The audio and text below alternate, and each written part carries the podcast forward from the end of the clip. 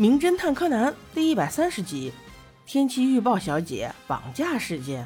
今天放学之后天气还挺好的，怎么四小只一出去踢球，立刻就开始打雷闪电又下雨？没办法了，只能回到事务所先休息一会儿。小五郎叔叔出差了，小兰姐姐还没有放学，这要吃没吃，要喝没喝的。元太几个也实在无聊，看见电话答录机哔哔响个不停，于是好奇的就打开听了一下，没想到。是一个叫雅纪的姐姐留言说想要见小五郎先生，有事相求。不没想到雅纪姐姐不就是那个播天气预报那个特别漂亮的姐姐吗？我们一定要帮助她呢。于是，在没有柯南参与的情况下，几人决定要去电视台走一趟。柯南就这么无厘头的被拉去电视台了。也不知道四小只是使了什么魔法，日本电视台就这么让你随便进吗？几人竟然顺利的见到了这个所谓的雅纪姐姐。果然是一枚美女。四小只七嘴八舌地说明了小五郎为什么没有来。如果有什么事情委托给我们少年侦探团也是不错的哈。他们不知道的是，如果小五郎在的话，怎么可能把这个事情让他们来做？因为要面对的可是一个美女呀。这个雅纪小姐倒是和善的很，听了四个小宝宝们的话，也没有责怪小五郎的意思，只是说我请小五郎来，主要就是为了电视节目，想要请他当嘉宾呢。听到这些，地丹三傻面露失望。柯南倒是觉得万事大吉，千万不要有啥危险事件就行。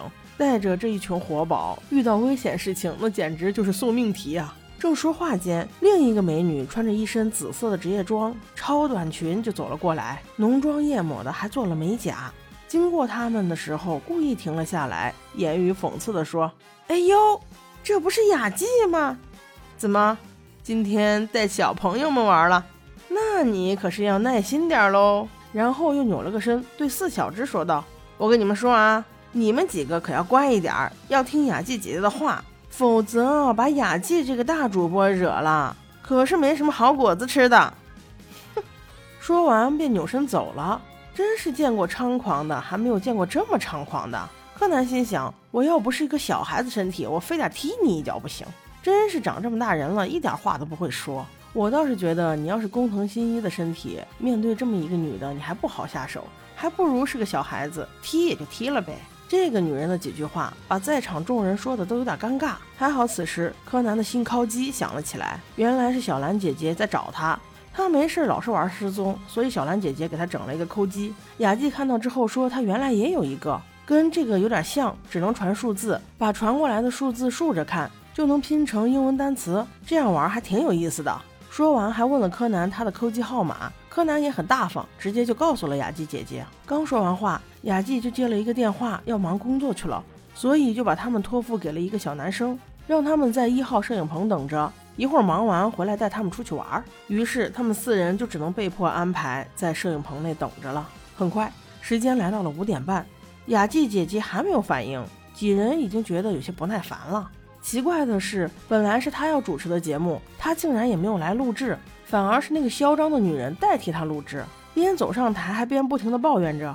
这个雅纪也是，不就是恐吓信吗？要是我，我才不怕呢，我一定会站在正义这一边，把那些恶势力曝光到底的。哦，对了，小林，你看那边的四个小孩，他们在这儿会影响我，把他们赶出去。那个小林明显也是个小马仔，听到这话也只能照做了。他又把四小只安排在另一间休息室，趁机柯南就问他：“雅纪姐姐收到恐吓信是什么回事？”小林也是只知道个大概，因为最近曝光了黑心政客的新闻，所以有可能是政客派人写了威胁信吧。等小林走后，侦探团开始商量了起来，大家都认为雅纪姐姐想找小五郎，绝对不那么单纯，应该就跟这个威胁信有关了。正在此时，柯南的敲机又响了。奇怪的是，并不是小兰姐姐。这是他的新敲机，知道号码的除了小兰姐姐，也就是雅纪姐姐了。难道要传给他什么信息？仔细一看，是数字九一零九，这是什么意思？正在思考之间，敲机又响了。此时传来的数字竟然是幺幺零，就连元太和步美都知道，幺幺零肯定是姐姐遇到危险了，让我们报警呢。柯南心想，雅纪姐姐确实是遇到危险了，但是就凭这两个数字报警。警察肯定以为他们在恶作剧，所以只能自己先想办法。所以他们决定先给雅纪姐姐家打个电话，结果果然没人接。这也印证了雅纪姐姐一定是遇到危险。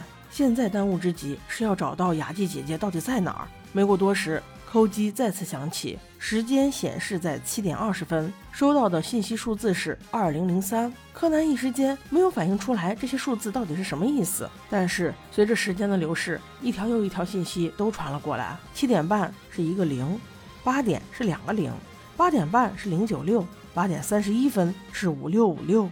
看到这里，地单三傻突然以为这些其实暗指一个政客，这不正好与他报的新闻吻合？柯南虽然不以为然，但是现在也只能死马当活马医了，姑且一试。于是几人迅速坐公交来到了这个政客的家门外，还没有来得及敲门，就被一条大狗给撵了出来。此时的大街上雷电交加，大雨滂沱，四人没有带伞，显得十分狼狈。柯南此时终于想到给小兰姐姐回个电话，他们挤在电话亭中躲雨。小兰电话那头说：“哎，我们这边没有下雨呀，你们到底在哪里？”这句话倒是给了柯南提示。于是话没说完，电话就挂了，因为柯南已经想到雅纪姐姐到底在哪儿。几人又迅速坐公交回到了电视台。在回去的路上，柯南给地摊三傻解释了事情的原委。原来雅纪姐姐传来的二零零三，竖着看代表英文的月亮。零代表晴，零零代表阴，零九六代表下雨，五六五六则代表打雷和闪电。那相应时刻发生这些的，就只在电视台附近。所以我们回去一定能找到他。回到电视台，柯南又收到了一条信息，是零一九零。他专门去问了工作人员，才知道这四位数是电视台大仓库的代码。四人又立刻赶到了大仓库，开门之后，果然雅纪姐姐就在里面。眼前的雅纪姐姐手脚都被捆绑。嘴被胶带纸贴上，而绑架他的人也在悄悄地靠近这边。柯南看到了那人的身影，戴着头套，身形瘦小。他已经心中有数，一点都不害怕，勇敢地说道：“和美姐姐，就是你绑架了雅纪姐姐，对吧？”和美惊讶地去掉了头套，被识破了再戴着也没什么意义。他问道：“你是怎么发现是我的？”柯南简单两句话：“九幺零九的意思代表的就是你的姓啊。”而雅纪姐姐肯定就是看到你的花指甲才确定就是你绑了她。和美听到这些，立刻就想跑掉，但是她不知道的是，我们的小柯南是有大力金刚脚的。于是随便提了个杂物，和美就交枪了。她见自己也跑不掉，于是就开始装可怜，跪到地下，不停地哭诉着：“我才是电视台的元老，就因为她长得年轻又漂亮，台里就决定把我换掉，这是什么道理？